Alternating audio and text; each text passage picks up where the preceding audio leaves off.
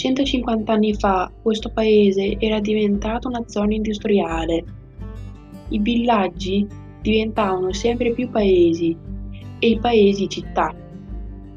E le persone cominciavano a vivere sulla terra anziché dentro la terra. Ma se sapevi dove cercare, della vegetazione la trovavi. Ai margini di queste zone ci viveva un uomo, chiamato semplicista, cioè un erborista.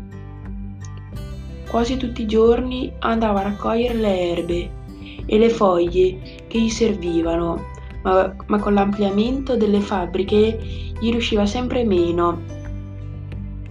Il semplicista con il passare del tempo diventava sempre più astioso, perché sgradevole lo era sempre stato.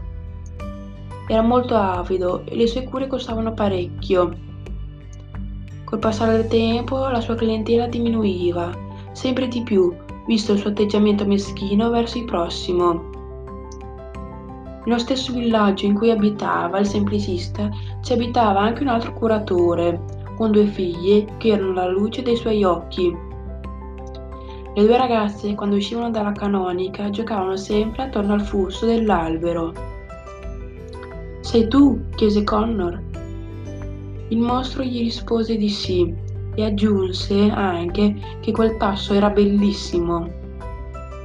Però il semplicista voleva quell'albero, visto che il tasso è la pianta medicinale più importante, che è in grado di curare tutti i malani degli uomini.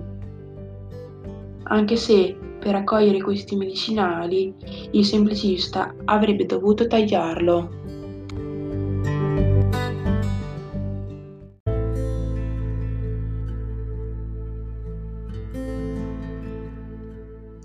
Il curatore non gliel'avrebbe mai permesso.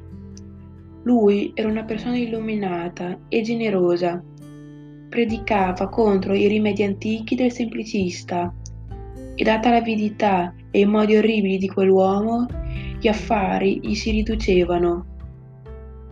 Ma poi, un giorno, le sue due figlie, una dopo l'altra, si ammalarono.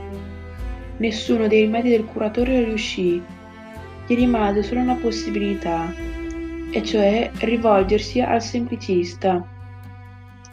Ti prego, aiuta le mie figlie, gli chiese in ginocchio il curatore. E perché dovrei? chiese il semplicista.